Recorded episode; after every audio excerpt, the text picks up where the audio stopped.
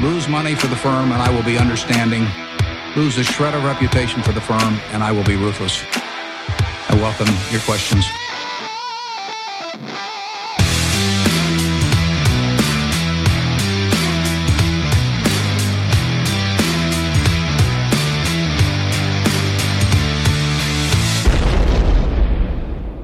Välkomna till Kvalitetsaktiepodden. Det är jag som är Ola. Ja, och det är jag som är Klas. Eh, Det här är avsnitt nummer 43 som spelas in onsdag den 29 maj. Och det är ju konstigt, för vi brukar ju komma ut på torsdagar, Ola. Ja, men nu är det ju lite ledigheter Ja, och, vi- och lite sådär, du vet. Det är den här tiden på året när Ja, man sig har halv, halvveckor. Ja, det är ju söndag imorgon. Och då är det alltså... Ja, det är det ju inte. Ja, men- det är ju Kristi himmelsfärd. ja, ja, ja. Helgdag, vet du. Visst. Eh, och det är lite galet, för jag saknar ju helt Guds tro. Mm. Men jag kan bli så här jätteprovocerad av folk som så här lättvindigt refererar till den här högtiden som Kristi flygare. Ja, det säger alltid mina föräldrar. Ja, Ja, du har, du har någon form av eh, eh, religiös uppfostran. nej, men det är det svenska språket. Jag funderar på det här. Okej. Och det är ju för att Kristi himmelsfärd är ju så otroligt vackert. Mm. Jämför liksom med jul. Eller påsk. Ja, Det ja. händer inte mycket med Kristi himmelsfärd. Ja, det är- Och då kommer man med Kristi... Nej, Nej. det är inte... Kristi flygare, det håller nej, inte. Det håller inte. Så Nej. vi måste värna Okej. det svenska språket jag tror ska jag. tänka på det här när vi går hem och firar Kristi himmelfärd. Ja, så, så är det. Ja, eh, vad har hänt sen sist Ola? Eh, ja, och nej, det har inte hänt så mycket. Jag tränar ju på inför Stockholm Marathon här på lördag. Mm. Har sprungit bra under eh, våren faktiskt. Och eh, nej, annars så kollar jag väl mest på sport. det är Franska öppna nu och jag är ju tennisnörd här så att eh, ja, jag följer de svenska framgångarna här faktiskt. Tre svenskar framme i andra omgången. Ja, Två tjejer och en kille, så vi får se. ja vi följer det ju här på, Kontoret. på kontoret. Den här storbildsskärmen vi har som vi ska, tänker mest ha till, till videomöten. Jo, visade sig, visade sig att, att det kunde bli dyka upp tennis på den också ja, det, är, det är inte mycket videomöten vi har haft på den då. Ja, Nej. nej, men eh, Nej, så det den blir- funkar fint fint till det med. Mycket tennis. Nadal är favorit som vanligt, men jag är inte så säker på att han tar det. Vi får, vi får återkomma. Ja, det, det får vi se. Det får vi se. Eh, vad har jag hittat på? Eh, sen senast har jag varit på akuten två gånger med barn. Det är spännande. Mm. Eh, jag har spelat golf eh, på parodiskt eh, dåliga griner i Västerås.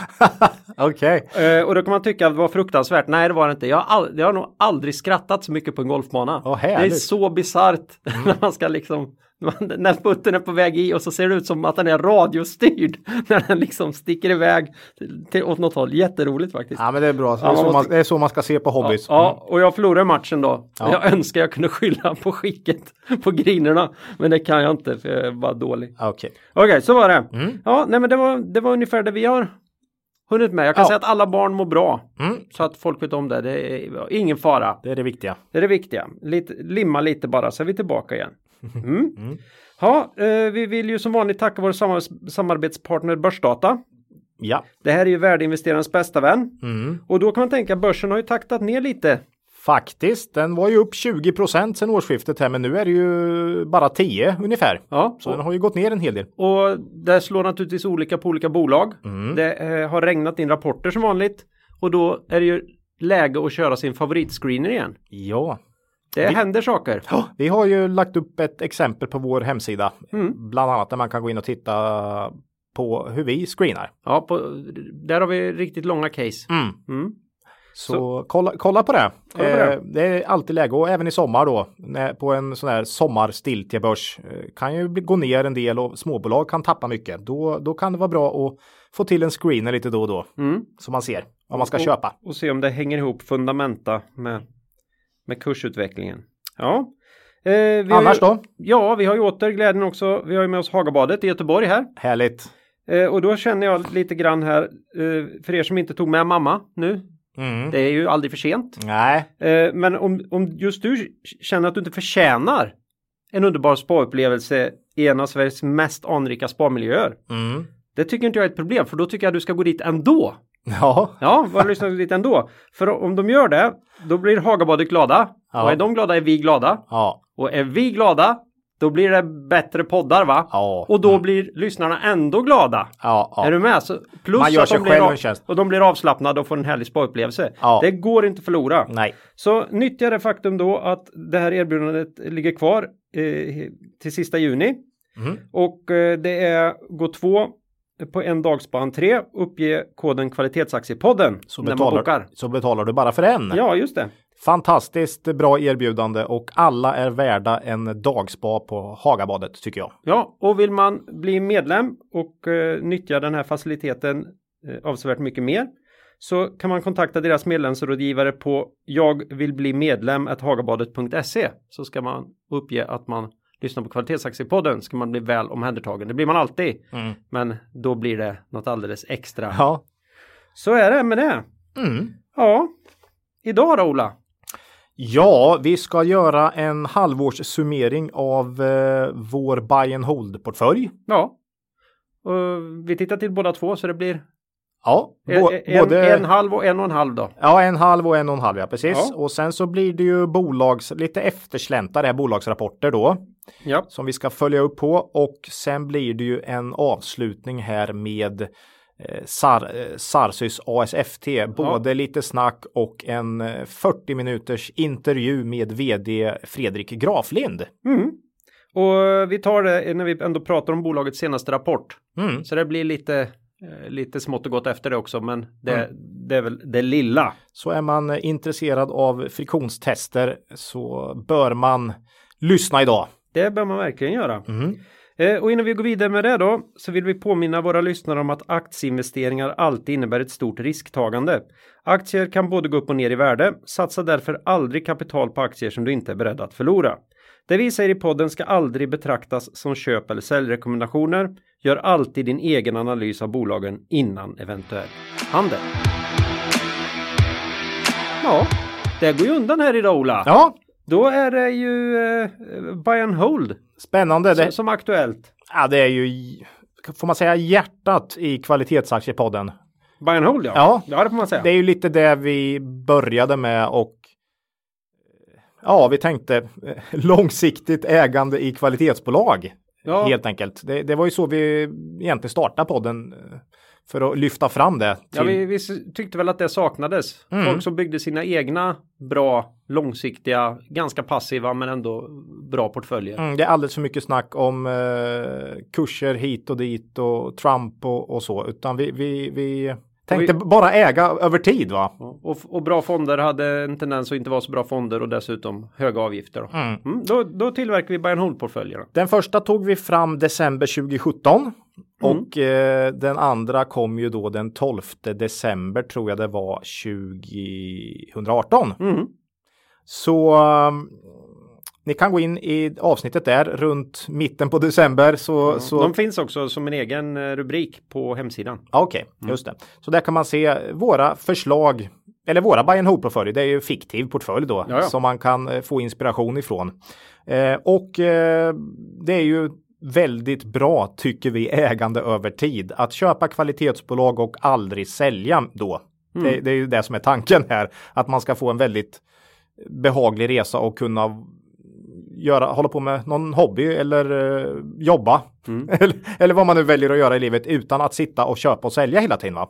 Ja, det som ställde till det här var ju att någon annan tyckte om bolagen också så någon köpte ju ut Acando. Ja, just som det. var med i vår första här. Mm, mm. Det gjorde ju att vi var tvungna, vi hade ju tänkt att vara så fräcka då så vi bara skulle titta på någon slags relativ procentuell utveckling och göra det jättelätt för oss. Så nu fick vi bygga om de här till klassiska Du har fiktiva ägnat- enmiljonsportföljer. Mm, du har ägnat lite tid där. Ja. Mm. det, så är det. Men eh, det, blir, eh, det blir ju roligt. Ja, Då får eh, man se det i pengar också. för vi har ju sagt långsiktigt, vi, hade ju 18 år som, som någon form av tanke här. Mm. Man köper när ens barn föds och sen så ger man på när, när barnet blir myndig då, Mm. eh, ger man eh, portföljen.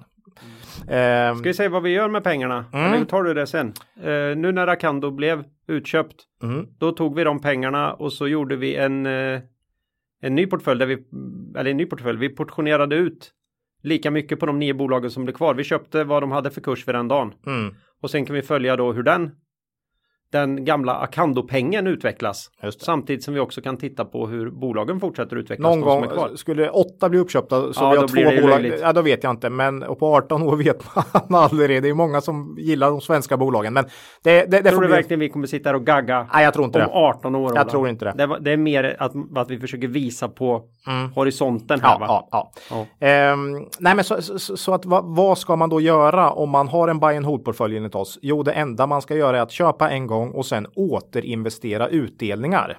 Det är ju det man behöver göra egentligen. Så fort utdelningen kommer in på kontot så eller så fort, man ska åtminstone hyggligt löpande köpa för utdelningspengen helt enkelt. eh, För att få den här eh, bra ränta på ränta effekten. Eh, ja, nej men om vi nu säger att det är hjärtat här då i kvalitetsaktiepodden, då måste vi ju summera här och se så att vi inte totalt fallerar då. Och eh, årets buy and hold portfölj som vi tog ut då i december 2018 har faktiskt gått plus 19 procent när, vid, när vi kollade här i igår stängning. Mm. Eh, inklusive utdelningar. Och det ska då jämföras med OMX 30 eh, inklusive utdelningar som har gått plus 8. Ja. Så eh, långt bättre än börsen även i år. Verkar det som. Eller så har det gått än så länge. Och det är ju väldigt kul när vi säger att det är ändå något vi tycker är en bra strategi på över tid. Mm. Nu har det ju varit ganska bra på börsen här i och för sig, men det är inte, inte vansinnigt bra. Men Nej, vi, vi får se. Det, mm. plus 19 jämfört med börsens plus 8. Oerhört starkt. Eh, De bolag som har gått bäst i år i buy and hold portföljen är faktiskt de vi har tjatat mest om den här gången. Det var inte riktigt så förra Nej, året. nej. Men den här gången är det faktiskt roligt då, för eh, Proact har vi ju eh, tröttat ut våra lyssnare med och de är ju plus 57 procent. Enea plus 40.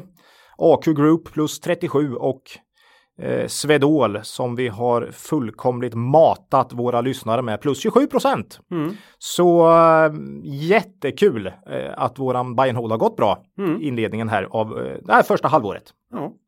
Sänken, ja, tyvärr. S, SCR och Bahnhof med nedgångar på cirka 15 procent var då Mm. ungefär. Och, men så är det alltid när man har en portfölj. Det är alltid no något går inte som man ska. Det är snittet som, som räknas och det visar också på det här vikten av att ha eh, tillräckligt många bolag Mm. eh, och att snittet är det som räknas då helt enkelt.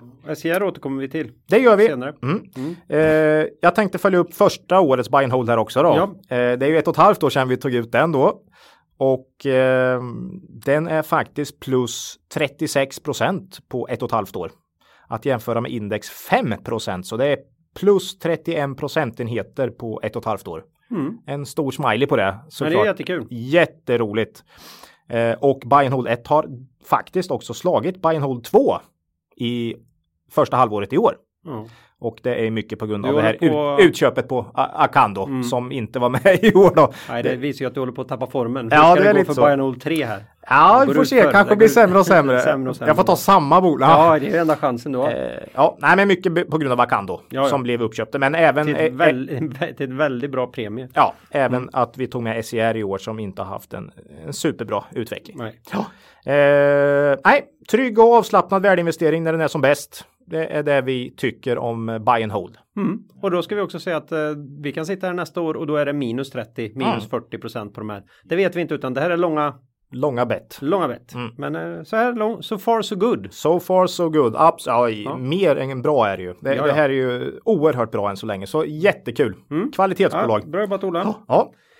Bra. Ska vi ta ett av dem och beta Ja, vi av direkt? börjar väl med, med, vi hoppar över på bolagen och rapporter Mm. och börjar då med det här lilla SJR här som håller på med uthyrning och rekrytering inom bank och eh, finans. Och numera har jag förstått att det är kändisar i styrelsen också eller är, de, är det på förslag bara eller hur är det? Nej, jag tror faktiskt att Anna Kinberg Batra blev, blev invald här i SCRs styrelse. Så att det är ju verkligen eh, rikskändisar då. Ja, verkligen. Um, SCR är väl, är ju som jag sa då det som faktiskt har gått sämst i årets Mm. buy and hold portfölj och det är också ofta det vi har fått mest frågor på. Och det Det brukar här har vi tagit upp för. Det har vi tagit upp för och så är det. Mm. Det vore konstigt om man fick mest frågor på det som gick bra. Mm. Eh, Det, det är något som är fel då. Utan man, man ska se efter sitt hus och se eh, vad är det, vattna plantorna och skörda ogräset. Eller Ja, vad? eller, nej, ja, rensa ogräset. inte skörda. Nej. Jo, men man kan väl äta maskrosor? Kan man? Ja, rensa ogräs. Ja. Ja. Alltså det är inget konstigt. Eh, buy and hold eh, finns det med så, eh, som vi sa då. Eh, Q1 här då, omsättning plus 1 ebit minus 40% och det här är ytterligare ett riktigt svagt kvartal för SCR då. Det andra i rad. Vi lyckades ju få med den i vår buy and hold precis här när, den, när de började fallera här faktiskt. Eh, Man skriver föregående år skedde en stor omstrukturering i koncernen. Detta för att möjliggöra en fortsatt expansion. Utifrån nuvarande storlek innebär det att vi för närvarande har för höga kostnader. Ökade lokalkostnader och anställning av fler kontorspersonal medför initialt försämrade marginaler. Eh, så ja, man har det som förklaring då. Men ja, jag tycker även omsättning och orderingång har varit sämre än vad både de och marknaden har förväntat. Eh, och eh, man måste nog få upp omsättningen här för att växa i nuvarande eh, kostnadskostym helt enkelt. Lider man någonting av att banksektorn faktiskt börjar bli mer och mer digitaliserad och vi, man fortsätter lägga ner lokalkontor och Ja, jag vet inte. Det är inget man säger än i alla fall. det Eh, måste vara svårt att gå emot att om man nu levererar personal till en bransch där antalet anställda ständigt minskar. mm. Det måste ju ändå vara lite jobbigt. Ja. måste hitta anna, annat då Ja, naturligtvis. Eh, och SCR har faktiskt också kommit upp i en eh, storlek där man där in, det, det börjar bli lite svårare att växa också. Mm. Det är ju den här magiska konsultgränsen. Gränsen. Ja, fast fast eh, ja, det, det ska finnas mycket tillväxt kvar här. Eh, jag, jag vet inte om det är något strukturellt här, men jag, jag, jag tror fortfarande att det är interna saker här. Mm. Eh, faktiskt. Eh, SCR IT eh, har gått svagt. Mm. Och där säger man att eh, man har haft svårigheter med affärsmodell. Och att man nu försöker utvidga den till att likna övriga SCR. Man har liksom kört något eh, separat upplägg där. Eh, så får se vad det kan göra. Men eh, i mångt och mycket så tror jag det är så att omsättning måste upp nu. Den har stått stilla några kvartal och den är inte tillräcklig för att klara nuvarande kostnadskostym helt enkelt. Mm. Så jag, jag, jag tror egentligen att omsättningen är nyckeln här, även för marginal, marginalen så att säga. Eh, Det här nya förvärvet verkar dock ha gått bra. Det var ju det här Women's Ja, det. Executive Search. Eh, Det är ett positivt tillskott till koncernen så det är inte förvärvet här. Och det var faktiskt våran stora farhåga innan här, kommer jag ihåg. Jo, men det är ju alltid lurigt med förvärv. Ja. Ehm, ja, vad har vi för prognoser här? ABG har jag sett, Introduce alltså, har gjort eh, en prognos med i stort sett oförändrad vinst i år. Mm. Det tycker jag låter optimistiskt, men då, då menar de att vinstökningen då ska komma i Q4 Mm. i stort sett, eh, som var svagt förra året. va?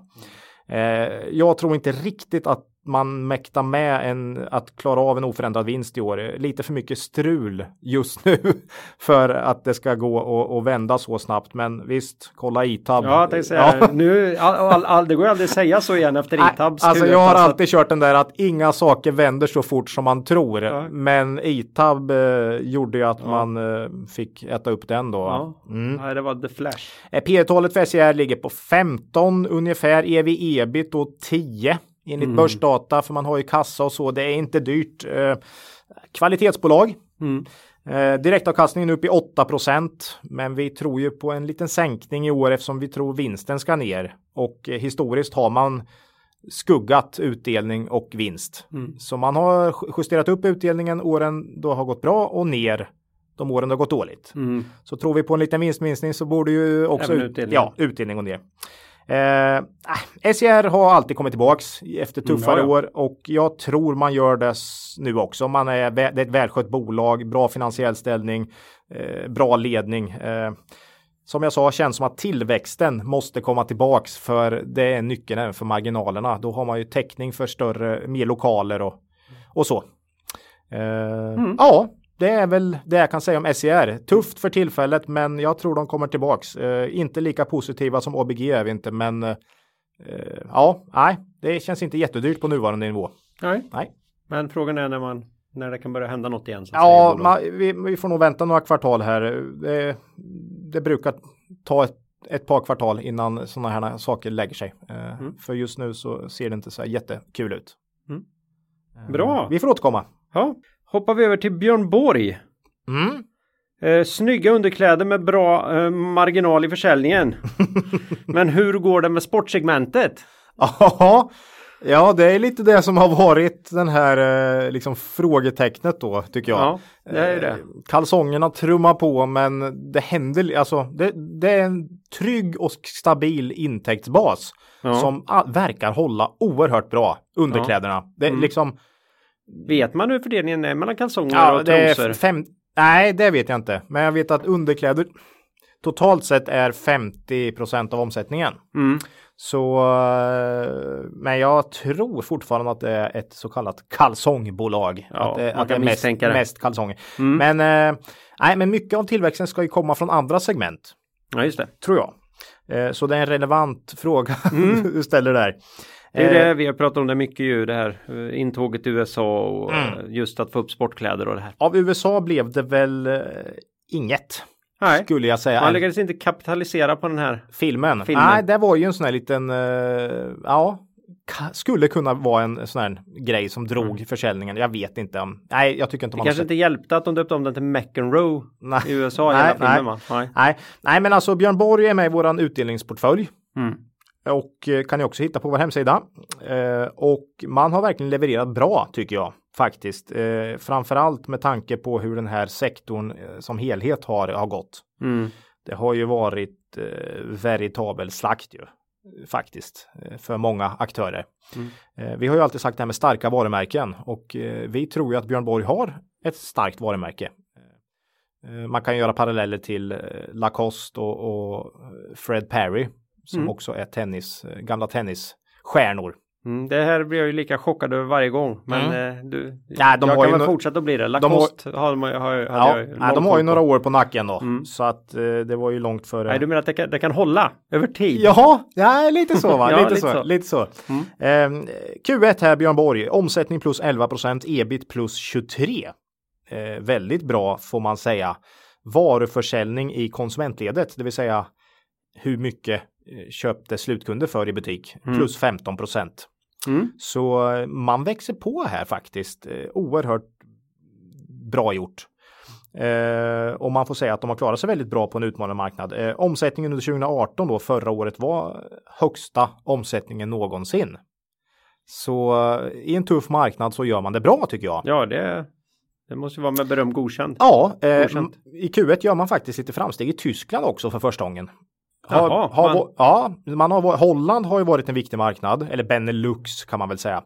Men eh, Tyskland har inte varit stort och det är fortfarande inte stort, men där växer man på bra nu. Mm. Så det är intressant, för det är ju en stor marknad. Eh, och borde, borde finnas möjlighet där kan man tycka. Eh, och förutom geografiskt så var det då eh, på produkter så var det sportkläder och skor som växte klart bäst. Och det är mm. ju intressant tycker vi när, när, inte, när, när det är de nya segmenten som drar. För sportkläder har man ju satsat på. Mm. Och det är tungt när det inte bär frukt då liksom. Så att nej, det känns bra. Eh, bruttomarginalen pressas i korta här nu, mm. framförallt på grund av valuta. Det har ju egentligen inte Björn Borg. Det är ju inte deras eh, eget fel. Mm. Utan, Nej, det är Ingves. Det, är det vet vi, det har vi hört. ja, det är makro. Vi brukar ju se på valutaförändringar som, ja de är ju riktiga i allra högsta grad. Och de påverkar ju resultatet men det är ju inte någon plump från bolagets sida. Utan det är ju något som eh, omvärlden helt mm. enkelt mm. ställer till det. Och det går upp och ner. Mm. Och förändrar. Ibland är det positivt, ibland är det negativt. Men just nu så är det så att bruttomarginalen försämras för Björn Borg. Eh, på grund av mm. valutan då. Eh, nästa kvartal, Q2, alltid riktigt svagt. Plus minus noll resultat har det varit senaste åren. Så mm, ja, brukar inte vara superbra att köpa Björn Borg efter Q1 har jag, har jag för mig. Mm. För marknaden är som vi alltid brukar säga lite för, ja, lite för otåliga helt mm. enkelt. Man orkar inte se de där kvartalen. Nej. Eh, som i Byggmax eh, brukar ofta vara svagt under vintern. Va?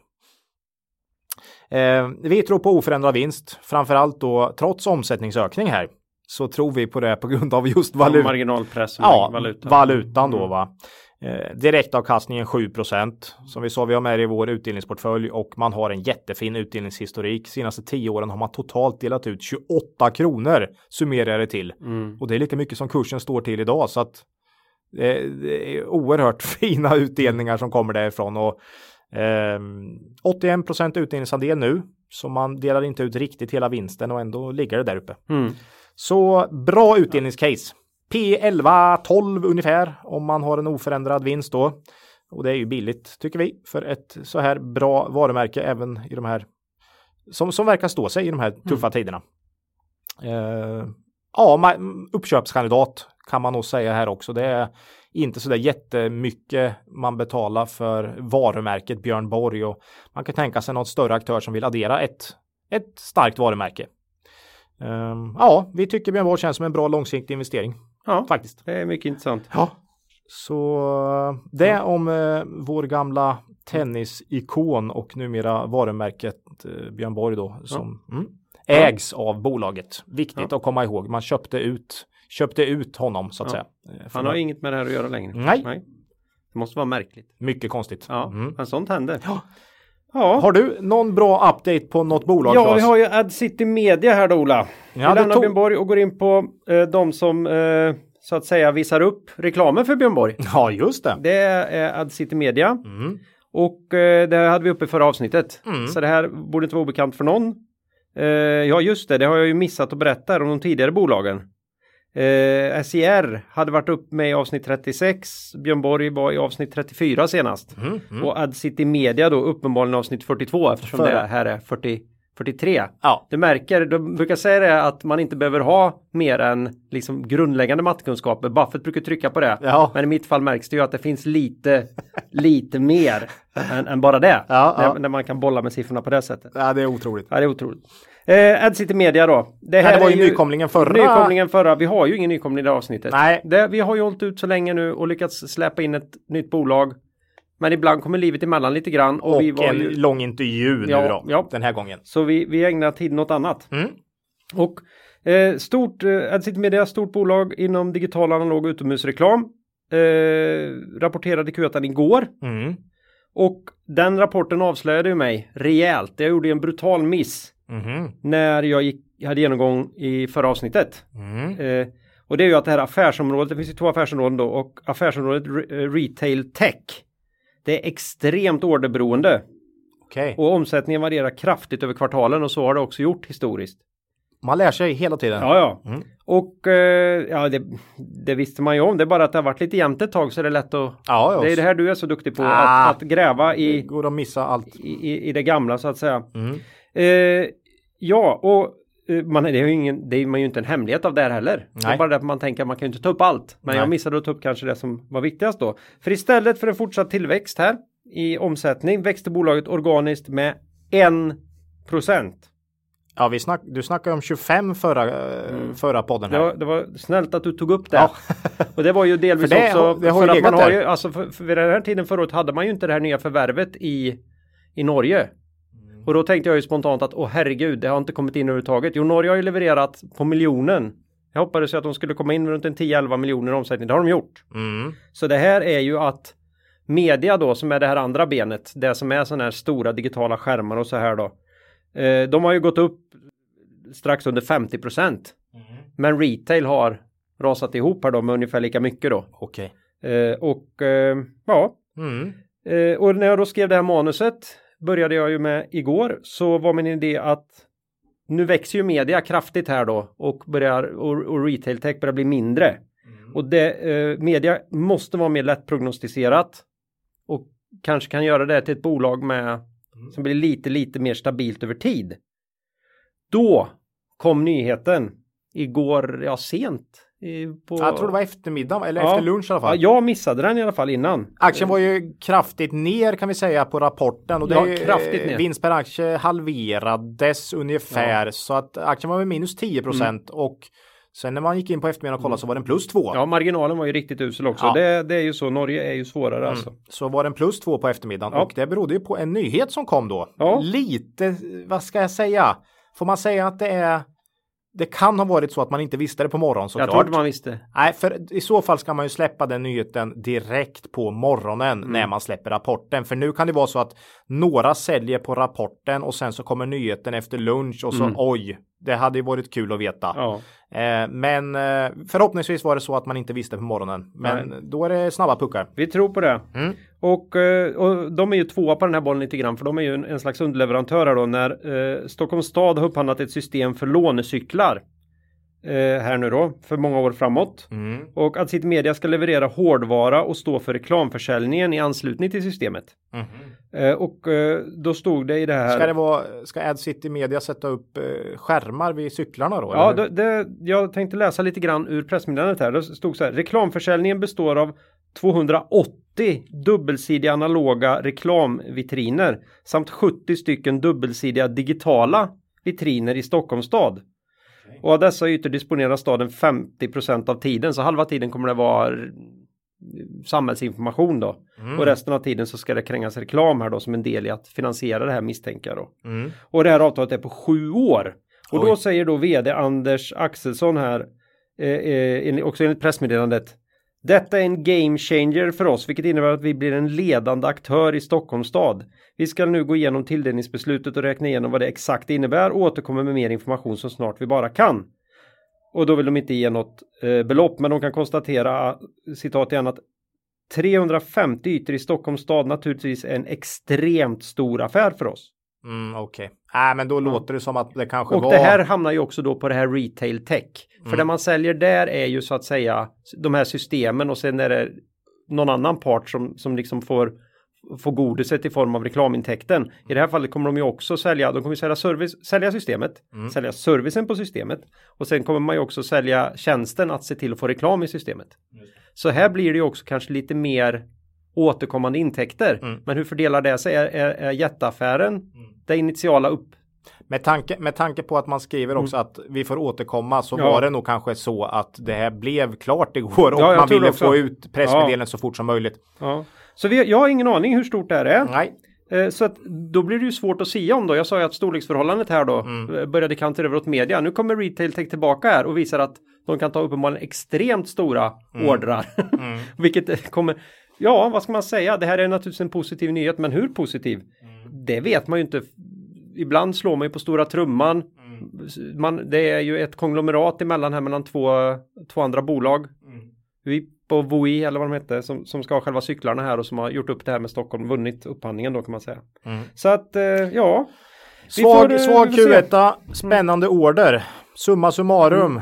Vi vet inte, eller? Nej, det blir ju, Ja, det är det är ju mer orderstyrt än vad man vill tro det här. Svårt att eh, prognostisera Ja. just nu i eh, Ad City Media. Och vi vill ju se att den här marginalen skulle börja komma upp också då. Ja, det fick Eh, ju- Och det fick vi ju absolut inte se. ebitda steg kraftigt såg, eller Mm. Ja. den steg. Men omsättningen steg ju också kraftigt. Ja, men ebitda det var en eh, effekt av EFRS också. Också. Ja. Så det, Ja. ja, vi, jag tror att vi kommer fortsätta titta på det här bolaget. det är ett här tror jag bolag. att det kommer komma ett läge någon, någon dag. Mm. Då, då bolaget faktiskt visar upp saker som känns givet vad som ska hända. Mm. Samtidigt som marknaden kanske inte nödvändigtvis är jätteförälskade just då. Nej. Eller så blir det på grund av den här affären så blir det en kelgris det här och så Mm. försvinner de upp i himlen. Det vet Ganska man inte. li- dålig omsättning i aktien också. Ja. Så en, en sommar, eh, en, en sommar, eh, ett, lite sommarstiltje kan ju faktiskt göra att man kan komma in. Mm. Eh, men vi vill nog se eh, att marginalerna börjar takta uppåt igen.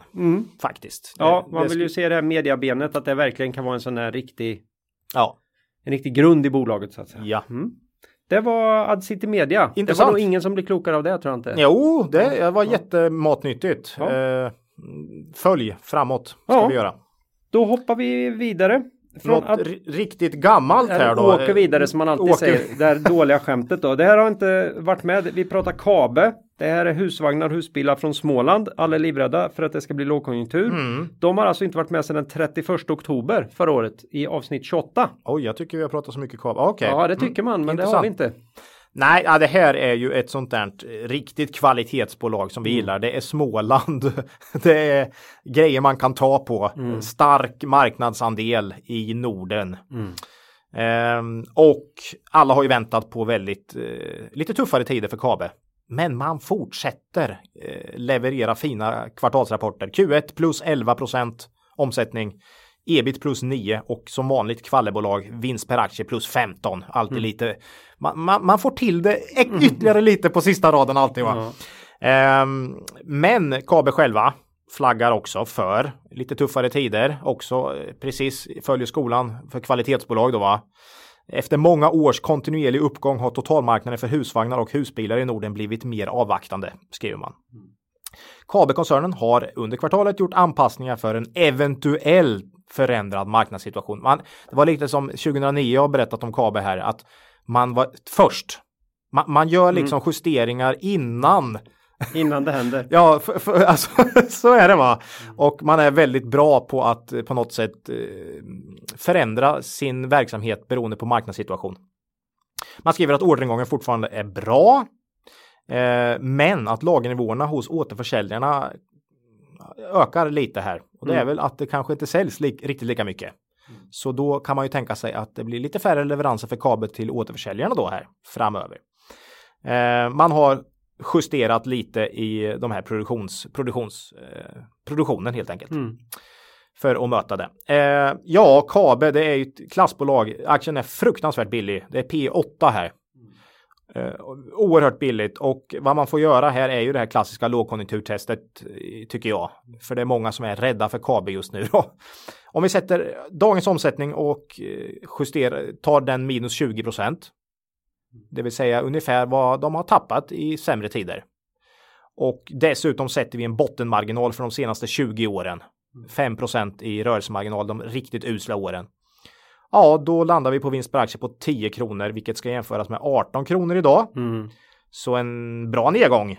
Men 10 kronor är ju bara P15 ändå. Och det är alltså total kollaps för, alltså i, i sämsta tiden va. Så jag tycker de klarar det här lågkonjunkturtestet ypperligt. P 15 i botten på en lågkonjunktur. Va? Så ja, det är billigt.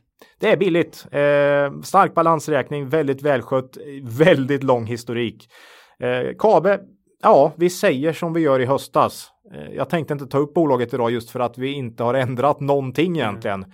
Men eh, jag tycker det är värt att se på Kabe som en långsiktigt bra investering här. Eh, vi säger som vi sa senast, vi, det ser tufft ut för Kabe framåt. Mm. Kabe säger själva att det kan bli lite tuffare framåt. Uh, skulle vinsten börja falla så är det ju risk att aktien också gör det. Med, ja. Även om den, den är låg. ja, den är ju redan värderad efter något annat. Ja, men det är som vanligt det här när vinsten börjar falla så faller ofta aktien. Även om aktien är lågt värderad från mm. början. Som långsiktig aktie så är vi dock positiva till KABE. Precis som vi sa senast och nuvarande värdering är låg. Så har du den här buy and hold, köpa på ett kvalitetsbolag lite då och då och sen bara äga, ja, till en buy and hold portfölj, KABE, absolut. Mm. Så där får vi bli KABE. Ja, mm. det var våra vänner från Småland. Ja. Eh, då hoppar vi tillbaka till något vi inte pratat om så nyss ändå. Eh, avsnitt 30. Mm. Eh, 29 november förra året pratade vi om Lilla Net Gaming. Mm. Den här eh, affiliate inom iGaming som leder spelare till operatörer. Och eh, här avslöjade ju jag att jag hade en liten liten post då så därför har vi fått ganska mycket frågor om. Mm. Har ni någon kommentar nu då? För de har haft en riktigt tung period på börsen. Har du kvar din post? Ja, men det, det löser ju sig självt så att säga. Den, den håller ju den på. Blir mindre och mindre. Den blir mindre och mindre. Det är bra. Ja. Det är bra att, att du inte kastar mer eh, ägg i den korgen så att säga. Nej, Nej. Eh, det gör ju ont att titta på. Eh, jag tycker inte bolaget. Eh, jag tyckte förra rapporten var sämre än den här, men Mm, mm, mm. Eh, jag vet inte, vad, vad, vad, säger vi Ola? Ja, eh, Net Gaming, aktien har ju väl gått ner 50 procent eller mm. något eh, här sen, sen vi pratade om dem sist. Mm. Kan jag tänka. Och eh, man har det ju lite tufft, eh, men inte i paritet med kursnedgången kan jag tycka. Eh, omsättningen minskade med 6% vinsten minus 18 här i Q1. Eh, newly deposit customer eh, eller vad det står för, ja. minus 15 procent som ändå flaggar lite för vad som komma skall. Va? Ja. Ny, nya, betalande kunder. Ja, nya betalande kunder som har gjort en deponering mm. någonstans. Eh, verksamheten går åt fel håll. Det gör den. Eh, lite svårt här tycker jag att veta hur mycket som har med deras liksom medvetna satsningar att göra och vad som beror på. De inte kan rå på det. Ja, det, det, tycker jag är lite caset här mm. och jag, det är lite svårt med transparensen här tycker jag. Jag har lite svårt att se igenom det här bolaget. Kab... Det jobbiga är att man fattar ju inte hur, affär, hur, hur det kan funka överhuvudtaget egentligen. Nej. Där, men man ser ju de här Catena Media, ja, Catena du, du har ju RakeTech, Catena ja. Media, du har NetGaming. Man ser ju att det funkar liksom. Mm. Eh, man leder uppenbarligen folk in på, mm. på sajterna och, och de börjar spela både ja, på kasino och på sportspel och sådär. Mm. Men, men det som du säger, det är lite, lite lurigt att förstå vad är det som Ja, de är jätteberoende till exempel av att, att de hamnar bra när du söker på Google och sånt här och ändrar mm. de sina regler. Ja, det kan vara liksom tar man upp sig en av de största riskerna. Det tog vi upp senast också. Jo, precis, men det den är fortfarande lurigt. lite diffus. Jag tycker på något sätt kalsonger och husvagnar, där har du ändå en ett hum om vad det är man ska sälja och vad man tjänar pengar mm. på. Men här är det är det är inte så lätt att se igenom det här och marginaler på 65 procent här. Det, ja, Nej, jag förstår kan de bli 50 procent? Jag förstår eller? precis vad de gör, men jag förstår inte varför det funkar. nej, nej, precis. Och ändå äger jag dem. Nej, det är ju pinsamt. Ja, ja men vad, vad, jag sa här då, lite svårt att se vad som är sats, egna satsningar mm. Eh, eller medvetna satsningar och vad som är liksom marknad på något sätt. Eh, för man har ju verkligen jobbat på att gå från upfront betalning till eh, RevShare deals, det vill säga eh, vinst, vinstdelnings upplägg. Mm. Eh, och i Q1 så ökade den andelen ganska dramatiskt här från 23% av omsättningen till 40 mm. Så, så vinstdelning står nu på 40 och i och med att man då tappar den här upfront förskottsbetalningslösningen här va eh, som man har haft en stor del av förut, ja då är det klart det kommer mer omsättning i framtiden här. Mm. Um, dessutom har man fasat ut något som man kallar paid media. Vet du vad det är? Jag tror att man, det är när man pyntar Facebook och sånt misstänker jag för att få leads. Okay. Jag får kolla upp det nästa gång. Jag visste okay. det innan. Okay. så att men, men, men på grund av det tappar man då också mm. eh, omsättning. Man säger också faktiskt att regleringarna på den europeiska marknaden har påverkat negativt. Mm. Så det finns någon form av marknads kraft här också. Det, ja. det, är inte bara de medvetna egna satsningar. Nej. USA dock, som vi pratade om mm. sist, det går fortfarande starkt här. Eh, och eh, tillväxt. över 20 procent. Ja, och tillväxt på 42 procent i Q1. Oj! Ja, eh, tillväxt alltså. Så mm. den växer starkt och eh, ja visst, det kan vara en del valuta där då. Men inte så jättemycket jämfört med euron faktiskt. Så mm. eh, ja, som USA-bett är det ju lite intressant här tycker jag. Eh, den positiva kassaflödet fort, fortsätter och man jobbar med den finansiella ställningen. Mm. Precis som vi har sagt, man betar av på den här skulden. Så att man, mycket av det man har sagt följer man. Det tråkiga är dock att omsättningen och vinsten minskar. Mm. Det var inte riktigt det vi såg framför oss. Nej men det är ju alltid svårt. Det spelar ingen roll hur många rätt man gör om, om man, ett sånt här bolag måste växa. Mm. Uh. Så är det. Värderingen nu då. Mm. Bland de lägsta på börsen, P 4. Eh, det är ju en, det ska ju till en konkurs, en totalkrasch här mm. för att inte det här ska vara eh, köpvärt. Det är fyra årsvinster nu då. Uh, ja, det, det, nu när det börjar bli så mycket revshare här så får man någonstans börja räkna på slaktvärdet i ett sånt här bolag och inse att de lär ju, det är ju trilla in pengar här ett tag. Ja, de har, de har mm. ju så att säga säkert någon form av femårsupplägg eller livslångt att de får en del. Mm. Uh, så lägg ner verksamheten och ta intäkterna då liksom. Uh, men, men som sagt, jag, jag, har lite svårt att få grepp om verksamheten här och det gör ju att man inte vågar även mm. fast det är billigt. Fallande knivar har man ju sett många. Mm. Uh, men jag tycker inte det går så dåligt som, uh, som kursen har gått så att säga. Google Nej. är ju en sån här grej som fortfarande känns diffus och svår ja. och jag vet inte. Mm. Insynsköp efter rapporten, det stärker ju upp lite här. För om det är något du vill se här är ju insynsköp.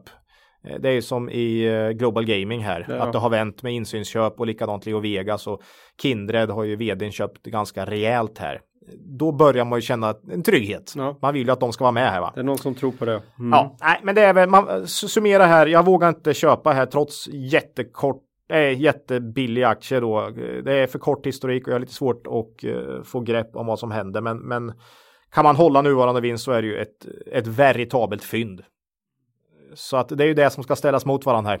Mm. Nej, jag, jag sitter och väntar på den här rapporten då jag får se, får se dem på riktigt gå åt något håll. Ja, ja. Jag tycker jag får inte fått svar nu på två rapporter. Jag, Nej, jag väntar. Det jobbiga är att verksamheten har gått lite sämre hela tiden, mm. men aktien har gått brutalt mycket sämre. Mm. Så att då är det liksom som att marknaden är långt före här fortfarande. Mm. Så att ja, vi får se. Ja, vi får säkert var, återkomma någon gång. Det var lilla NetGaming. Ja. Eh, vi ångar på här för vi har ju en lång intervju också Ja. och eh, den är knuten till det sista bolaget vi ska ta upp lite snabbt här nu då. Mm. Eh, Sarsis ASFD kommer rapport. Mm. Eh, vi har ju varit på besök här men vi kanske ska börja med rapporten. Ja, det kan vi göra. Vi pratade senast om Sarsys eh, ASFD här i vårt mikrobolagsavsnitt. Ta fram förstoringsglaset som du så fint Ja, döpte det till. avsnitt 39. Mm. Ja, från den 4 april. Eh, då skissar vi faktiskt på en omsättning på cirka 100 miljoner för Mm. 2019 och ett ebit-resultat på cirka 10. Det var vår gissning då så att säga. Mm. Nu kom Q1 in på omsättning 20,4 och ebit 2,6 så att vi ligger bra i fas med den gissningen. Mm. Absolut efter Q1 här. Ehm, kanske att man får dra ner förväntningarna på omsättning lite och ebit kanske till och med kan komma in över våra 10. Mm. Eh, vi får se. Det är orderstyrt som vi har sagt så att eh, det kan slå ganska rejält framåt. Eh, orderingången har faktiskt varit lite svagare än vad vi har trott. Ja, eller hoppats på. Hade hoppats på Mm. ja, precis. Det är ju rätt eh, uttryckt. Eh, senaste, ja under april, maj här eh, har man väl gått och väntat på, på lite mer in på den fronten så att säga. Ehm, Men man bokar in ordrar i Q4 nu så att man har säkert att göra hela 2019. Det kommer ju säkert ordra framåt här också. Ehm, ja, investerar man i orderstyrda bolag, vi kommer höra mycket om ordersnack här i intervjun sen. Ja. Eh, Men investerar man i orderstyrda bolag så blir det ju lite mer stokastiskt.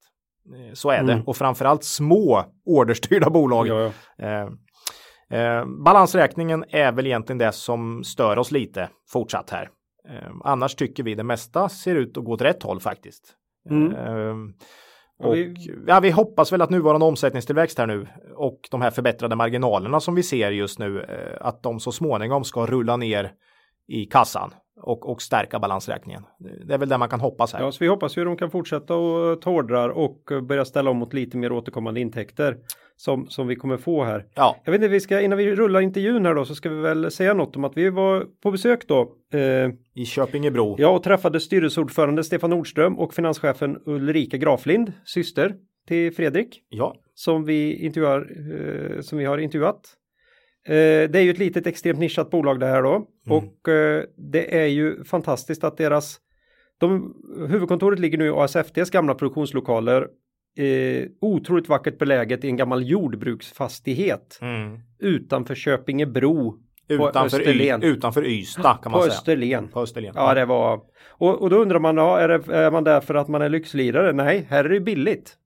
ja. och eh, extremt prismedvetenhet i bolaget. ja, ja. Och man ville komma närmare kunderna. Man var ju i Mellansverige från början då. Och här, här eh, ligger Centraleuropa jättemycket närmare. Och det var en timme tror jag de sa till Kastrup. Eh, så, att, så här tillverkar man delar och monterar. Eh, och allt ifrån små handkörda mätare till eh, trailers som man sätter på kroken. Och lastbilar. Man, och man bygger ju in då, i huvudsak bygger man in i bilar, vanliga eh, personbilar eller ganska stora personbilar i och för sig. Och last, till och med lastbilar där då. Och de hänger man bara på en enhet så att det, det var inte så knepigt. Eh, och man är jättestolt över sin fabrik.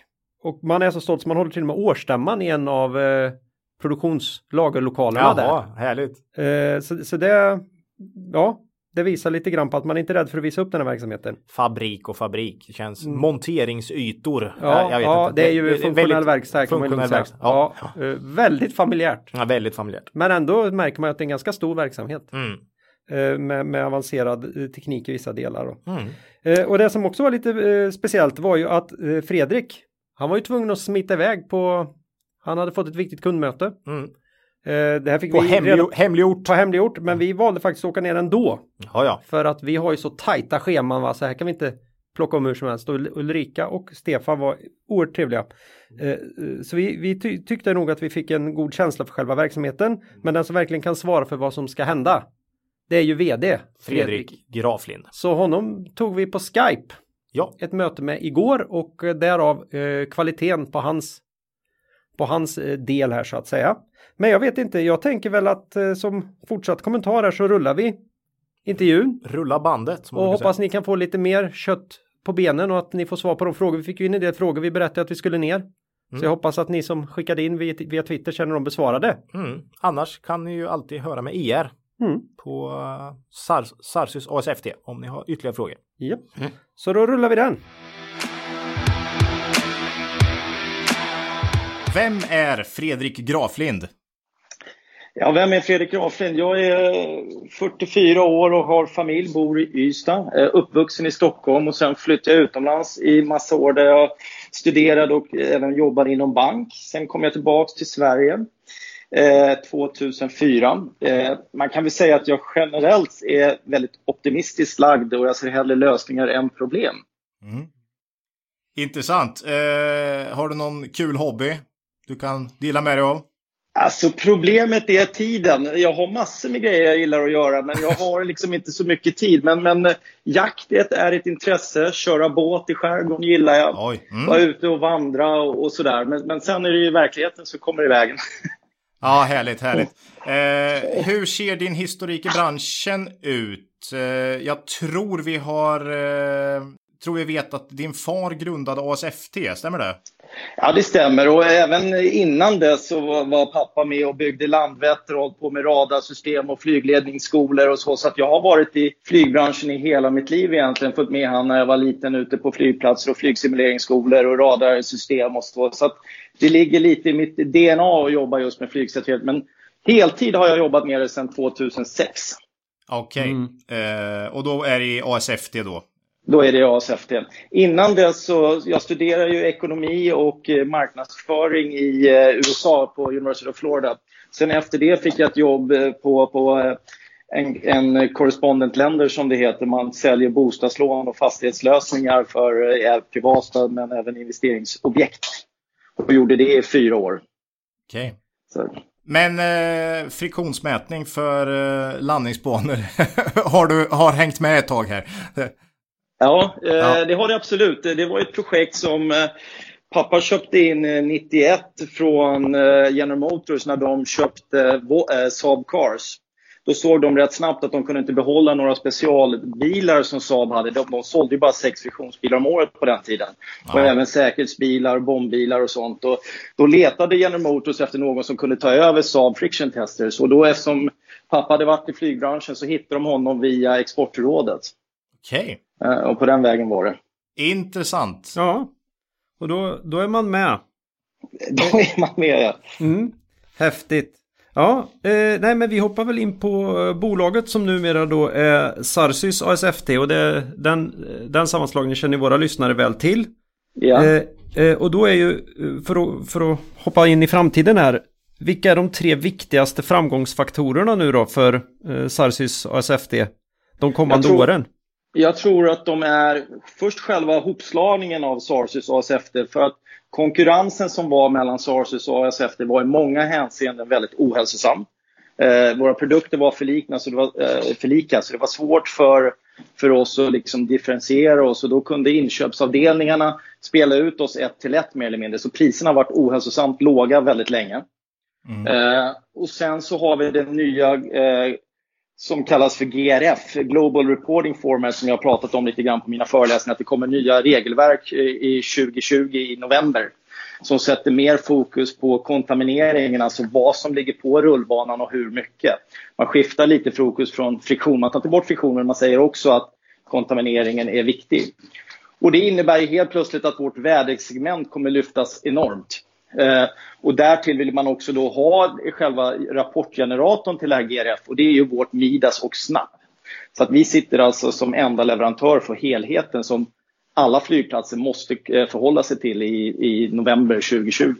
Intressant. Äh, men när vi har tittat på Sarsys ASFD så är det ju lite den här eh, de regulatoriska sakerna som känns intressant. För på säkerhetsområdet kommer det ju förr eller senare, eller allt går ju mot mer och mer eh, säkerhet med tiden på något sätt. Så att det kommer ofta den typen av regleringar och då, då gäller det att vara med. Liksom. Eh, ja, precis. Så det intressant. Finns ju liksom, mm. det finns ju konkurrenter på, liksom, på delarna. Det finns ju andra friktionsleverantörer, det finns ju andra väderleverantörer. Och det finns ju mm. andra eh, rapportgeneratorer att handla också om mjukvaruhus. Men vi har alltså helheten och vi kommer in i det här från ett, en mätsynpunkt. Alltså vi, vi kommer ju med tradition av att mäta friktion och vi kommer med en tradition att mäta kontaminering. Så vi har en helt annan förståelse hos fälthållarna på flygplatserna än vad man till exempel har om du bara är en mjukvaruleverantör av själva rapportgeneratorn. Just det. Var det två saker du sa där eller kom vi till tre? jag, jag, vet, jag, men jag, tror det, jag tror att det räcker med de två, för ja. de två är så pass signifikanta att det kommer mm. ha en stor påverkan för hela vår affärsmodell framöver. Mm. Ja. Men då den naturliga fortsättningen där då med de här framtidsutsikterna. Hur stort kan eh, Sarsis ASFT bli?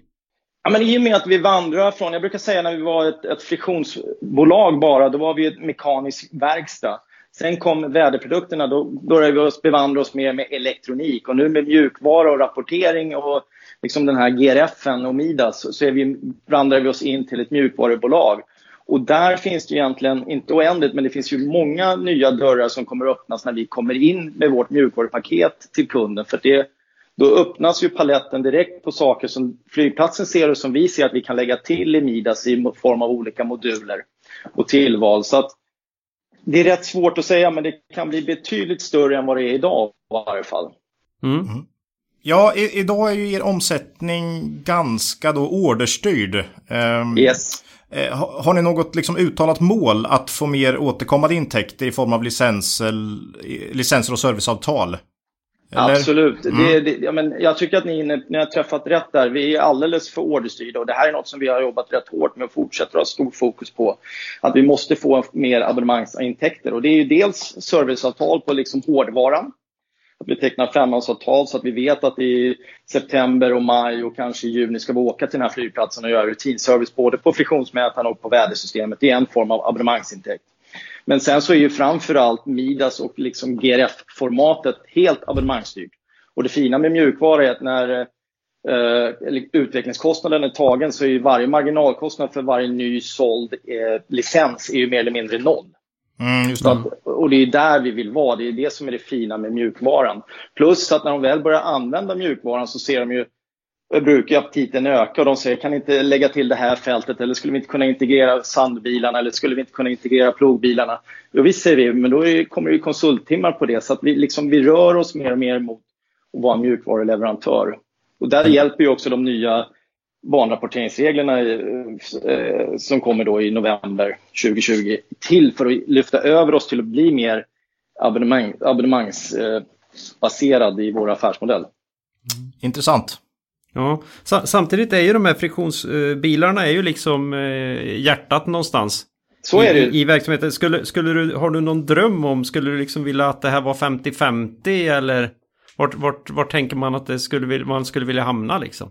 Ja, jag önskar att, eh, eller drömmen då, eh, är att de abonnemangsbaserade är, kanske är 70% och hårdvaran är liksom 30% Det hade ju varit ett drömscenario för då är det mycket lättare att planera ur likviditetssynpunkt och, och man är inte lika beroende av de här styckeaffärerna som vi får och, och tar. Så att eh, mm. den, nej, visionen är att den ska bli större än, än hårdvaran. Okej, okay. mm. intressant. Ja, det gäller att sikta högt. Mm.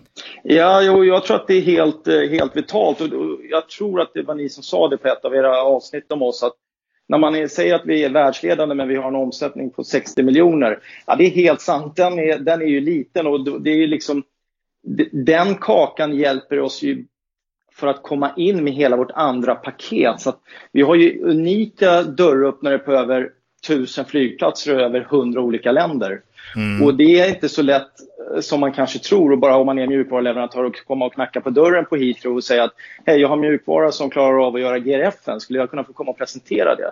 För det första bara ta reda på vem du ska ringa. Det är inte helt enkelt. Mm. Nej, Precis. Eh, vi har väl också funderat en del. Vi brukar prata mycket om vallgravar och eh, bolag och just det här att att vara inne på en flygplats eh, Det är någon form av vallgrav. Det är så vi har sett på det i alla fall. Uh, för det, det, är inte bara, det, det, är inte så lätt som att komma in i andra eh, branscher så att säga. Nej, det är inte det. På gott och ont så är det en väldigt konservativ bransch. Och det är ju tråkigt när man har nya produkter man vill lansera, men det är ju samtidigt, det skyddar ju oss från nya eh, spelare att komma in på flygplatserna. Mm. Men när vi redan är där med friktionsmätarna som vi kanske har haft på Hamburgs flygplats i över 20 år. För mig att ringa och säga att du, eh, Mr Rumstead, eh, jag har en, en, ett vädersystem som jag skulle bara vilja komma ner och visa hur det ser ut. Eller jag har det nya GRF-formatet klart som du behöver i november. Ja, men det är klart att han säger, ja, men kom förbi, du kan gärna visa det. Och då har man i varje fall fått mm. den här öppningen mer eller mindre gratis. Som yeah. är så svår för någon annan att få. Och jag tror att det är det man ska fokusera på. Det är det som är värdet i SARS och ASFT. Att vi har så många system ute bland flygplatserna på en nischmarknad eller nischprodukt, men med, på en marknad där det finns mycket större potential. Mm. Mm. Ja, eh, du var ute redan i världen lite grann där i förra svaret. Och det är ju så, era kunder finns ju verkligen över hela världen. Och då menar jag ja. hela världen. Och ja. då är det ju, det här är ju en, en stor fråga för oss. Hur löser ni deras service? Och de här prylarna behöver säkert kalibreras och så här. Ja. Eh, till och från. Det är ju faktiskt en USP för våra eh, friktionsutrustningar. Det är att man Användaren kan kalibrera dem själva. Vi skickar med kalibreringsutrustningen. Uh, nu finns det inte så många konkurrenter på, på bilsidan, alltså friktionsutrustningar som bygger in i bilar, men på trailersidan har vi fortfarande några konkurrenter, även efter sammanslagningen. Mm. Och där är deras affär, konkurrenternas affärsmodell det är då att de tvingar kunden att skicka tillbaks eh, trailern till sin fabrik som är då i England eh, där vi har två av konkurrenterna. Och, så att den är billig för dem att köpa men liksom över tio år så blir den jättedyr att äga. Och det där brukar vi då på, på peka när vi är ute och säljer våra trailrar runt om i världen. Men, men, om jag ska svara kanske mer direkt på frågan när jag tänker efter. Så mm. vi kan, vi kan eh, serva och supporta datasystemet online. Vi kan alltså ta kontroll över det från eh, Sverige, vart de än är i världen, så länge de är internetuppkopplade. Men sen ser vi det också som en rätt så bra merförsäljning som vi pratade om tidigare och sälja in service eh, agreement där vi åker ut en eller två gånger per år till flygplatserna vart de än är i världen och gör rutinservice. Just det.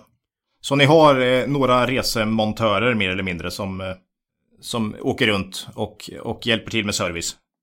Ja, absolut. Och det är, där är vi också egentligen bara i, i begynnelsen för att det är ett affärsområde som, som vi bara liksom tar en liten del av kakan om man tittar på så många friktionssystem som vi har ute så borde vi ju ha mycket, mycket mer volym på vår servicesida.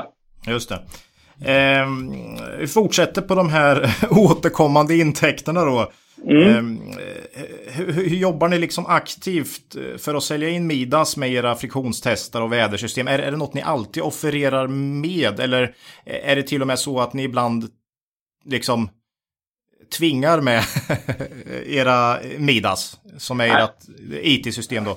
Ja, det har, där är vi inte riktigt än att vi tvingar på eller kommer med en testlicens för Midas. Men Nej. däremot så är du inne på en intressant sak för att nu när vi är ute och pratar med flygplatser så är det väldigt sällan och speciellt som ICAO kom ut och sa att vi ska ha ett nytt banrapporteringsformat, GRF, i november 2020 så är det nästan eller jag ska säga överhängande del av fallen, så när vi är ute så pratar man om helheten. Det är väldigt sällan en flygplats sitter med oss och pratar bara friktion eller bara väder eller bara banrapportering. Utan nu pratar vi om helheten direkt. Intressant. Friktion, väder och eh, mjukvaran till det. Så att, så att, det är liksom allting kommer, faller på plats mer eller mindre automatiskt. Men, men man får inte glömma bort, det är så lätt att glömma bort hundhåren, uh, hundåren menar jag. Mm. Uh, det, det, har ju varit en resa att komma hit på fem år där vi liksom, när vi började utveckla Midas och vädersystemen. Ja. Så att, så att, men, men det faller på plats på något sätt nu. Är det här ett skifte skulle du säga jämfört med för fem år sedan eller tio år sedan hur man pratar när du är runt och, och säljer in det här? Eh. Helt, helt klart. Okay. Alltså det är, som jag var inne på tidigare, det är en extremt konservativ bransch. Mm. Vi har ju länge haft liksom möjligheten att e-maila rapporten från friktionsbilen eller trailern automatiskt. Mm. Men då tycker man i branschen då upp till för fem år sedan eller tre år sedan, vissa flygplatser fortfarande faktiskt, att nej, vi ska inte e-maila, vi ska ha en printer i bilen där man skriver ut rapporten direkt och sen så ska man via radion ropa in det här till eh, flygtornet. Och då säger vi, ja men det finns något som kallas internet, då kan du mejla rapporten direkt liksom. Men det, det är helt absurt att jag är ute och pratar om internet som att det är en ny grej, men, men det är verkligen så. Ja. Men där har det skett ett skifte nu med generationsbytena eh, som har varit på flygplatsen. Att eh, den äldre generationen kommer byts ut mot den yngre som är lite mer öppna mot eh, internet och liksom appar och hela den biten. Så att, samtidigt då, mm. tillsammans med de här nya reglerna som kommer. Så kan det, okej, okay. Nej, men jätteintressant att höra. Mm. Mm. Och där svarar väl nästan att men det här med vädersystemen då? Mm. Hur ofta händer det att ni bara säljer ett vädersystem eller börjar det någonstans alltid med en friktionstestare? I 99,9% av fallen börjar med en friktionstestare. För det är ju som vi har pratat om tidigare, det är där vi har ingångarna. Så mm. det är mm. de flygplatserna som först och främst vi kontaktar och som kontaktar oss och säger att vi har ett intresse i era vädersystem också. Mm. Eh, så att hittills har det faktiskt inte varit att vi bara har sålt in ett vädersystem utan alla har tidigare, de har följt ungefär som vi har tänkt och hoppas att det ska bli. Att först har man en friktionsbil, sen så har man ett vädersystem och till det har man Midas som man sen kopplar friktionsbilen till och även sen modulen eh, GRF eller SNAP som vi kallar det. Mm. Okej. Okay. Eh, konkurrenssituationen då. Vi eh, har väl funderat lite där men eh, den, det, det, verkar inte vara någon så stenhård konkurrens. Eh, om man ser med liksom näbbar och klor. Ni verkar ändå kunna liksom röra er uppåt nu på något sätt bruttomarginalmässigt när ni har slagit ihop er och så här. Men om vi tar omvänd fråga, hur ser du på eventuell avsaknad av konkurrens i vissa segment? Är det bra eller dåligt eh, över tid så att säga? Eh. Nej, men alltså, så är det ju. Alltså, när vi i början var ute och tryckte på väder, för väderinformationssystem har ju funnits på, eh, på vägsidan sedan 80-talet. Mm. De här VVS-stationerna som står längs svenska vägnätet, det är 800 stycken, det är ju våra system, vägväderinformation. Mm. Det är bara det att vi har döpt om det till, på flygsidan så kallar vi det för Runway Weather Information System istället för Road Weather Information System. Men när vi var ute och pratade om det i början på flygplatserna då, då var det ett problem för då sa de att ja, men vi har ett vädersystem. Jaha, sa vi, vad har ni då? då? Nej, vi har ett AVO-system. Och AVOS, det är väder för flygledarna. Men mhm. flygledarna är helt separata från fälthållarna på flygplatserna. De får ofta inte ens tillgång till väderdatan. Och får de tillgång till den, då är det väder som är specialgjort för vad som händer 500 meter till 1000 meter upp i luften. För det är ja. där flygplanen spelar in. Ja. Okay. Och, och, det var för några som var på och tryckte på marknaden. Men nu med de här nya GRF eh, eh, eh, reglerna som kommer nästa år så, så är det ju helt plötsligt flera väderleverantörer som också är ute och pratar om sina vädersystem. Okay. Så det, det, tror jag faktiskt bara är bra. Att man, det är inte bra att vara helt ensam, men Nej. om det kunde vara två, tre stycken, det tror jag bara är hälsosamt. Brukar, det är vår erfarenhet också att det är bra med lite, lite konkurrens. Eh, ja, men absolut. Varför är just ni världsledande då? Om, om vi tar den frågan här. För det, det är ju men det, vi, mm, det vi är ja. världsledande på, jag vill vara tydlig med det, det är ju inte liksom helheten utan det är friktionssidan som vi är absolut världsledande på nu ja. när vi har slagits ihop mellan SARS och ASFT. Men däremot skillnaden mellan oss och våra väderkonkurrenter så har de inte en friktionsmätare i huset. Och, så att de har inte de här natur, natur, naturliga ingångarna på flygsidan som vi har. Men det finns egentligen inget som hindrar att deras system inte skulle fungera lika bra på just vädersidan, men helheten, där är vi helt outstanding idag. Just det. Helheten och friktionstestarna, där, där, ser ni, där är ni eh, ledande tycker ni. Mm. eh, ja. vi, vi, kollade, vi fick reda på något danskt bolag som hade väldigt stor andel av försäljningen på friktionstestare i USA. Dynatest. Dyna, just det. Eh, mm. Hur kommer det sig att det liksom inte det finns eh, fler sådana bolag? och varför är det liksom Sverige men... och Danmark, Danmark här liksom? Eh. Ja, men eh, att just Sverige är framstående på fiktion, det har att göra med att VTI utvecklade de här fiktionssystemen redan på 70-talet eh, tillsammans med Saab. Hos okay. VTI på 70-talet var ett gigantiskt institut med flera tusen anställda och fick jättemycket forskningspengar och stöd från Transportstyrelsen. Mm. Till att man idag är rätt så marginaliserad på, på världsscenen. Men på den tiden var det till och med så att FAA, den amerikanska luftfartsmyndigheten, la ut jobb på, på VTI och sa att men har VTI i Sverige godkänt det här, då är det liksom inga problem. För de hade sånt hänseende i världen. Ja, det är härligt. Skattesystemet funkar. Ja, det funkar ibland. Mm, mm. Uh, men men dan det danska bolaget Dynotest, mm. de är egentligen en drake på vägsegmentet där vi är väldigt små. På flygsidan, även om de säljer in många system, jag vet inte riktigt vad ni menar med många i USA, men säg att de kanske säljer 5 till 10 system i USA på eh, friktion till flygplatser. Mer är det inte. Så att de, Nej, okay. Jag vågar nog säga att vi är minst lika stora som de i USA på ah, friktion okay. till flyg. Okay.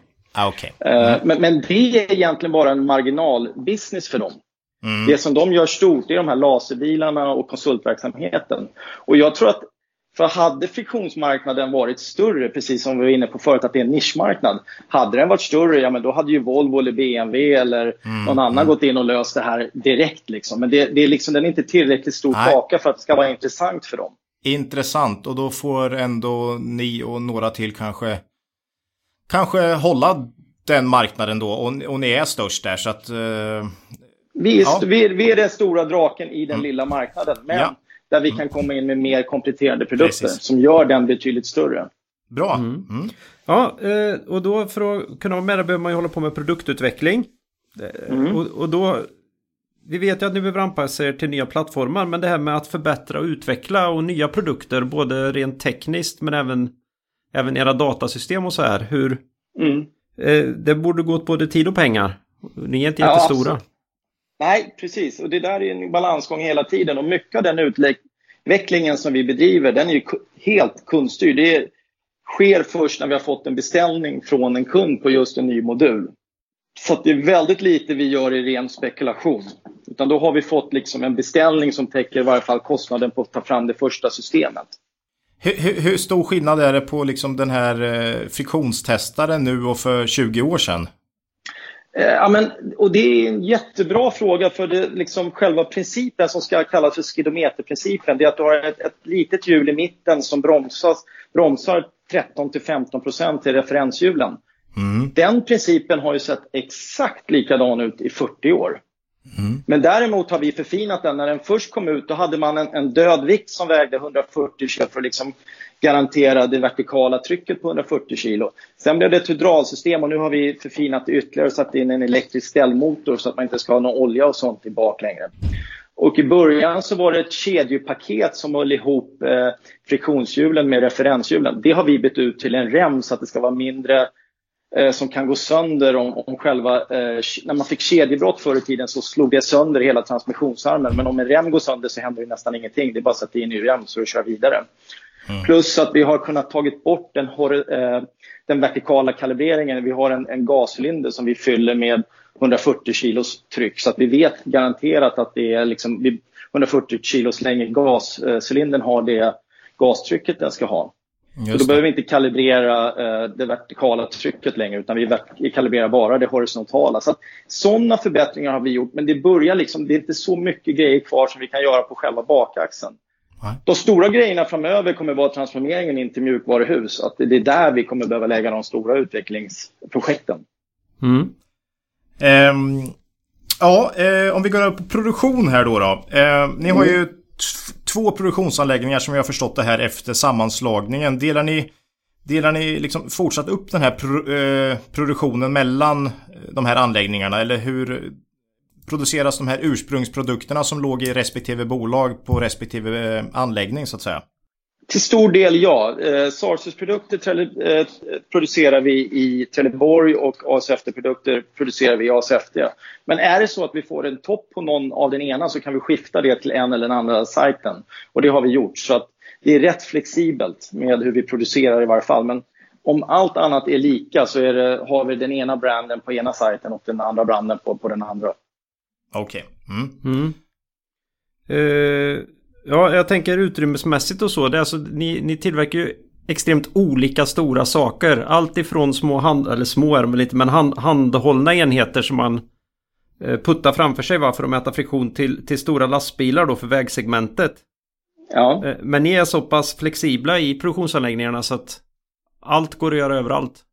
Ja, absolut. Det är ingen begränsning mycket av det vi gör på lastbilen skulle egentligen inte ens behöva en lokal för att det, det är helt modulbyggt när vi bygger på lastbilen. Så att man häftar på liksom en hel eh, friktionsrigg på, på en profil som går längs med eh, lastbilen. Så att den är, även om den är stor så är det ett mycket lättare bygge för oss än att bygga i en bil där utrymmet är trångt och det är liksom svårt att komma till och så. så att, att bygga på en lastbil för oss, även om det står, ser stort och fint ut så är det, det, det är ett enkelt jobb i förhållande till, till bygga in i bilarna som är betydligt mindre. Okej. Okay. Mm. Nej, för idag, vi har ju haft den stora glädjen att hälsa på er. Vi har ju sett anläggningen Köpingebro då. Och det mm. är ju riktigt sån härlig klassisk funktionell verkstad kan man väl kalla det. Ja, men absolut. Och, Och, och eh, där är väl frågan, är det, är det så du ser på eh, framtiden? Att får ni mer ordrar så blir det större funktionella verkstäder? Eller är det i någon del du känner att här borde vi kunna gå mer mot någon mer löpande princip så att säga? Jag tror att det är svårt eftersom vi är rätt så långt ifrån löpande band eller linjeproduktion. Vi är verkligen styckeproduktionsbaserat. Eh, och jag tror att det är där vi hela värdet eller möjligheten finns för oss att kunna existera. Om, om friktion skulle bli linjeproduktion då skulle det göras i Kina eller någon annanstans. Eh, för att, för att liksom vara konkurrenskraftig. Eh, däremot tror jag återigen att det vi kommer behöva växa på det är på mjukvarusidan.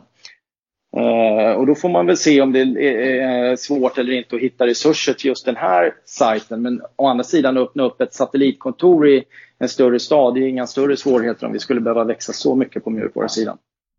Ja, för jag känner, eh, då är också frågan, det, har ni någon mindre leverantör då? Eh, som ni är väldigt beroende av i er produktion idag? Nej, det är vi inte. Utan de mindre leverantörerna, det är ju mekaniska verkstäder och de, eh, det går ju att hitta i varje stad en mekanisk verkstad där vi kanske behöver lägga ut någon underkomponent. Utan det är i sådana fall större leverantörer som gör lite mer elektronikrelaterade produkter som vi är lite mer beroende av. Mm. Och de är ju stora då? Mm. Ja, de är jättestora och vi är då helt plötsligt bara en, en, en liten kund till dem. Mm. Intressant med det här med funktionell verkstad och styckesmontering och att man på det sättet eh, tryggar sig lite mot kopi, mot massproduktion på något sätt. Det, ja, eh, ja. bra svar. Mm. Um, vi kanske ska lämna produktionen så. Vi gör så. Ja. Eh, redovisning då, sånt som vi ofta pratar om. Eh, mm. Där har ju ni, eh, ni redovisar ju orderstock. Eh, och eh, ordrar löpande. Vet inte om du kan svara på det men vad, vad tar ni med där? Är det liksom eh, både de här abonnemangsintäkter eller är det bara styckesordrar eller? Eh? Vi har sagt att vi rapporterar allt över en halv miljon för man kan ju, fort, man kan ju fortfarande eh, tycka att ett företag måste ha försäljning så det är liksom inget som är kursdrivande och gå ut med för små beställningar. Men är det något som är över en halv miljon då tycker vi att det är så pass intressant för eh, börsen eller kurs, eh, marknaden att veta, så heter det. Så att då Just går vi ut med det. Just det. Men det sker ju eh, kontinuerligt beställning av reservdelar och service utöver det. Ja, just det. Just det. Eh, eh, och den här tror jag vet svaret på. Men vad lagerhåller ni liksom? Producerar ni no några ordrar mot lager eller producerar ni på beställning så att säga? Till största del mot beställning. Är det så, för att vi, vi har ju med bilar att göra till mångt och mycket och de är ju årsmodellsdrivna så att de är lite farliga att ligga i, i lager om vi inte skulle bli av med dem från ena året till den andra. Då blir det helt plötsligt en, en ett års äldre årsmodell även om den bara har suttit i lagret. Mm. Eh, men däremot så kan vi ju eh, lagerproducera eh, trailarna som vi gör och de här små handhållna friktionsmätarna. Sånt som inte ja, års, modellsdrivet på samma sätt och inte drar samma kapital för oss. Där kan ni ha eh, ett litet lager eventuellt då. Eh, ja.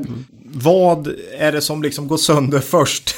ni verkar, alltså, normalt är det så här väldigt genuint stabila, bra produkter liksom och man har som företag lite problem, ska man säga det, eh, att produkterna håller för länge.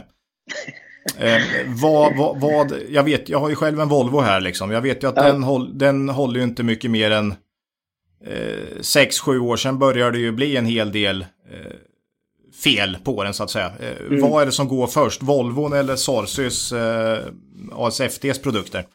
Oj, det var en bra fråga. eh, ja, men jag tror att det, det är ungefär 50-50 av fallen. Ibland kan det ju vara en sån enkel grej att, att eh, blinkersen inte fungerar på en bil, men det hamnar i våra knä i varje fall eftersom vi har lämnat in, levererat in totalen. Okay, Ibland kan så... det vara att, att eh, ett kedjepaket går sönder i en äldre bakaxel. Så att, inte för att det händer så ofta, men det kan vara sånt. Så, men det är inte, det är inte lätt, jättelätt att säga vad som går sönder först. Men däremot kan jag tycka att de håller väldigt bra om de är underhållda rätt.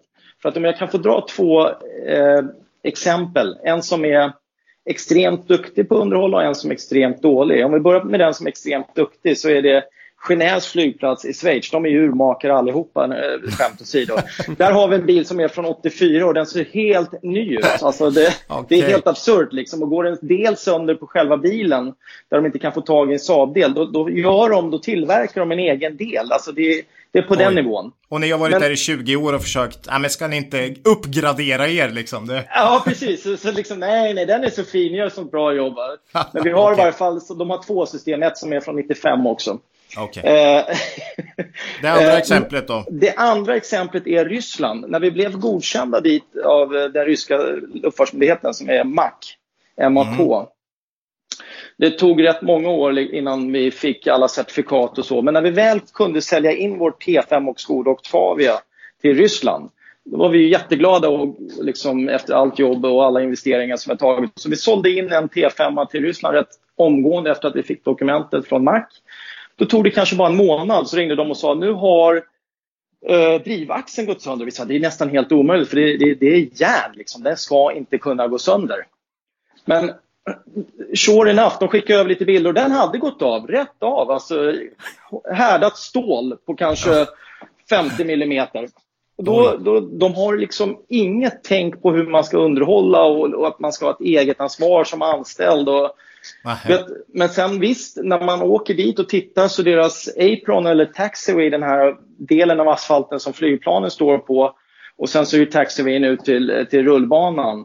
Då är det stora hål i den så när de kör den här trailern så hoppar den och flyger som att den väger 5 kilo men hela trailern väger 375 kilo så att den överhuvudtaget kan hoppa är helt otroligt. Men, okay. Så där har vi verkligen fått lära oss enormt mycket om, om vad vi kan liksom göra ännu hårdare och tuffare i våra produkter.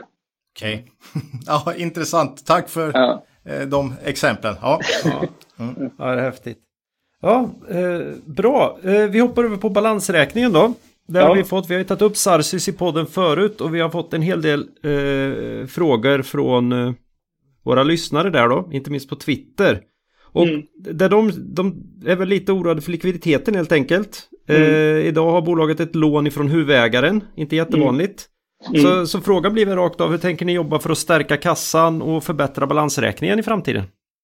Men det som vi har varit inne på tidigare i den här intervjun, det som måste till är att vi måste öka abonnemangsintäkterna så vi får en, en, en, en stabil kassaflöde på, på förutbestämda intäkter som löper någonstans mellan tre och fem år. Då blir det mycket lättare att planera. Vi kommer ju också kunna ha helt, inte helt, men vi kommer ha, se betydligt förbättrade TB i våra projekt framöver i och med hopslagningen av Sarsus ASF. Dels att vi kan göra produktionen effektivare men vi kan också sätta ett rättvisare pris till kunden. Så mm. jag tror att de två enskilda faktorerna är lösningen på många av de här bitarna. Mm, just det. Har, har, ni något form av eh, vad ska man säga, säsongsmönster eh, vad gäller kassaflödet också så att eh, många ordrar går ut vid samma tillfälle och så, eller hur? Ja, du, är, du är spot on även där eftersom många av våra produkter används ju enkom vintertid. Och det spelar ingen roll hur mycket rabatter vi ger flygplatserna så lägger de alltid beställningarna i september och mm. förväntar sig leverans i november. Och liksom, man säger i januari, februari, lägg nu beställningarna i tid så att ni har en möjlighet och vi att få ut den här utrustningen till er när ni behöver den för vintersäsongen. Mm. Och det inköpsavdelningar och fleet management och sen ser är det den här stackars användaren på flygplatsen som förstår problemet. Men han internt känd för att få sitt projekt prioriterat är ju rätt så övermäktigade i deras försvar. Även om de förstår och vill lägga beställningen tidigare så kan ju det vara lätt förståeligt om man är på en stor flygplats att det är många steg som liksom ska tryckas igenom. Men, men så att normalt sett har vi gjort 60% av vår omsättning i Q4. Mm. Och det här håller vi på att bygga bort då med, med hjälp av abonnemangsintäkter och, och även eh, hopslagningen igen. Det gör ju lättare för oss att trycka på mot kunden och säga att nu måste ni beställa för du vet ju att de inte kan gå till någon annan på just den produkten de vill ha. Just det, mm. för ni måste ju, ja, mycket, mycket, mycket bättre såklart för balansräkningen om man kan ha ett, ett hyggligt jämnt kassaflöde då så att säga. Ja, absolut. Eh, vi, vi, vet att ni har något samarbete med Exportkreditnämnden också. Eh, hur, hur, hjälper de er med internationella affärer? Ja, men EKN känns lite som ett, för ett företag i vårt eh, storlek att, att det är en sån här dold resurs som väldigt få företag känner till tyvärr. Det är enorm säkerhet för banken och för kunden att, att, att EKN går in och garanterar eh, förskottsgarantier eh, eller rambörser som det heter på svenska och även eh, eh, performance bonds och så vidare. Så att, vi har ett jättebra samarbete med dem och de har bra produkter. Det, det, kan göra kanske både att era kunder vågar beställa och att ni vågar göra affärer med vissa eh, flygplatser.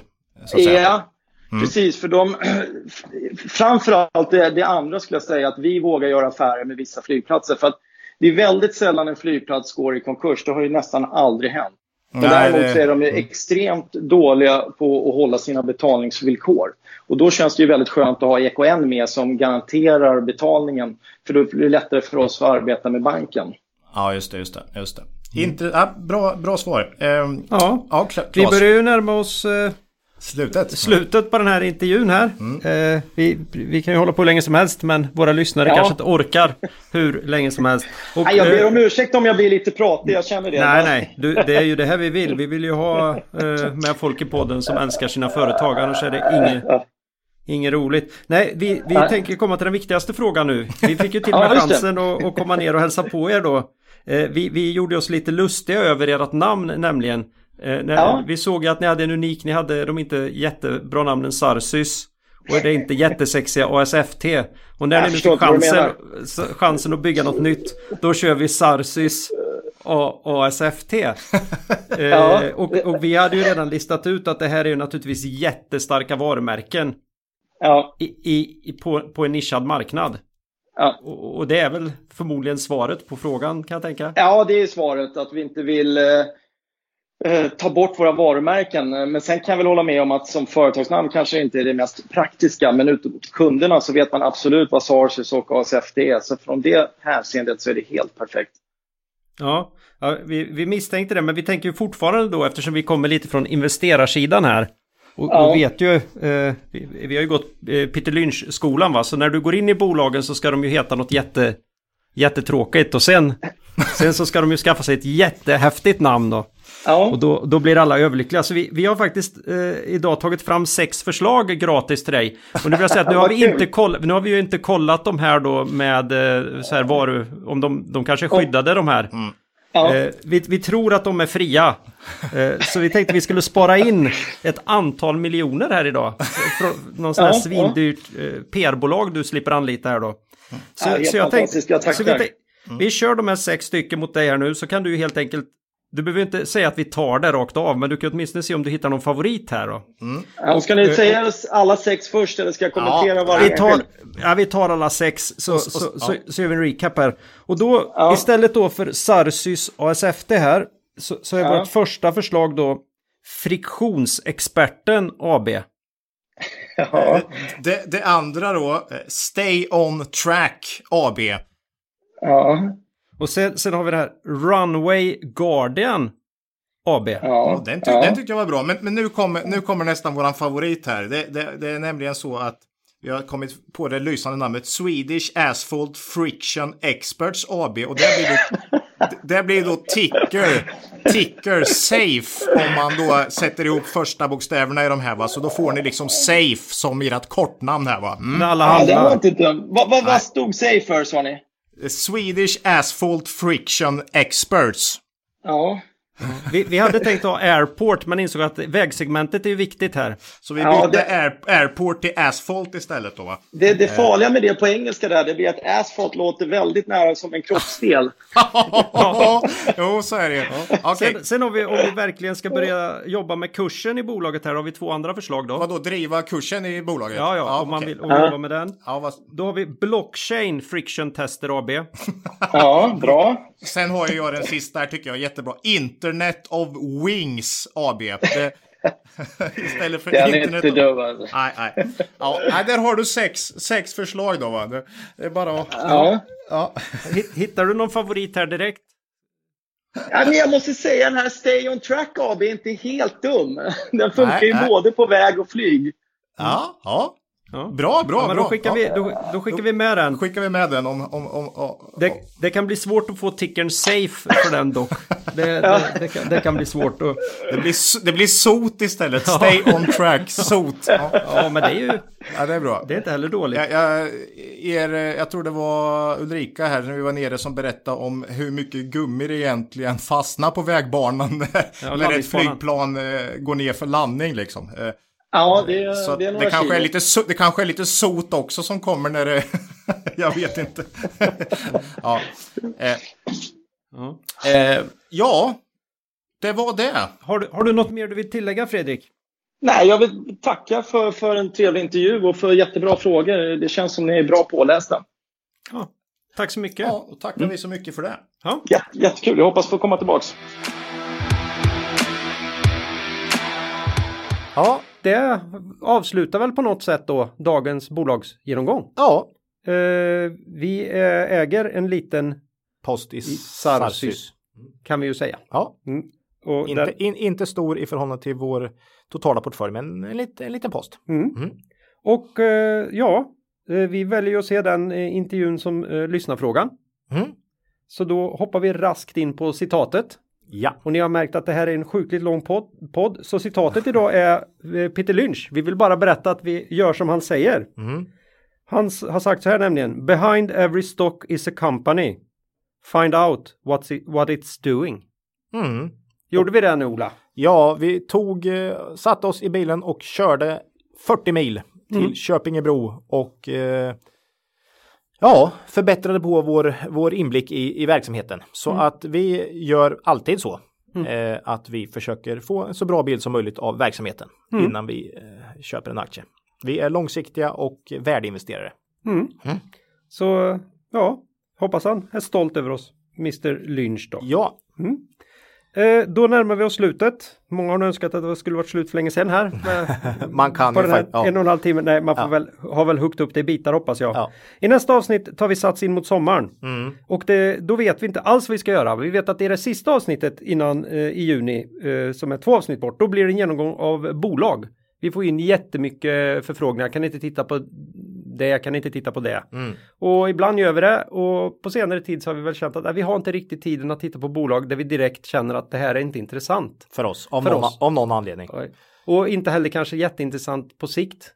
Och då tänkte vi gå igenom ett gäng sådana mm. och försöka förklara lite grann varför vi inte lägger tid på det. Mm.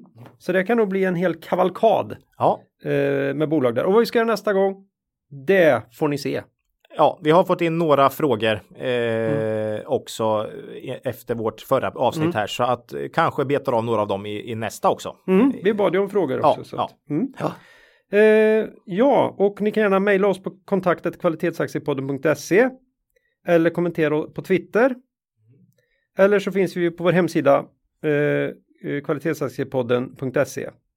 Och då är det väl som vanligt, har du någon makro eller TA värt att ta upp idag? Nej, absolut inte idag. Nej, eh, jag har inte riktigt tid att ta tag i det. För jag ska gå och kolla om Internet of Wings är reggat på Bolagsverket. Annars tänkte jag sno det. För jag vet ju att det är där Fredrik ändå kommer hamna. Och så ska, du, ska han få köpa, ska han få köpa tillbaka det. Oh, oh, oh, oh ja, okay. du vet som folk snodde, Jobbigt. snodde hemsidor för och sånt för folk. Då. Mm. Ja, eget ägande Ola. Eh, Sarsys som vi sa en liten post och du hade en liten skvätt i Net Gaming va? Ja, Mm. ja, väl... sen uh, Buy and Hold förresten hade ja, vi uppe. AQ nämnde vi. AQ Group ja, och Swedol. Mm. Uh, det är de vi har. Ja, jag har faktiskt pensionsspar också med Proact och Enea. Mm. Så ja, så är det. Så är det. Ja. Så innan vi säger våra bevingade slutord vill vi påminna om den här fantastiska dealen på Hagabadet i Göteborg. Mm. Gå två, betala för en, uppge kvalitetsaktiepodden. Mm. Och med det så säger vi nu hej då och kom ihåg. Det är först när tidvattnet drar sig tillbaka som du får se vem som badat naken. Lose money for the firm and I will be understanding. Lose a shred of reputation for the firm and I will be ruthless. I welcome your questions.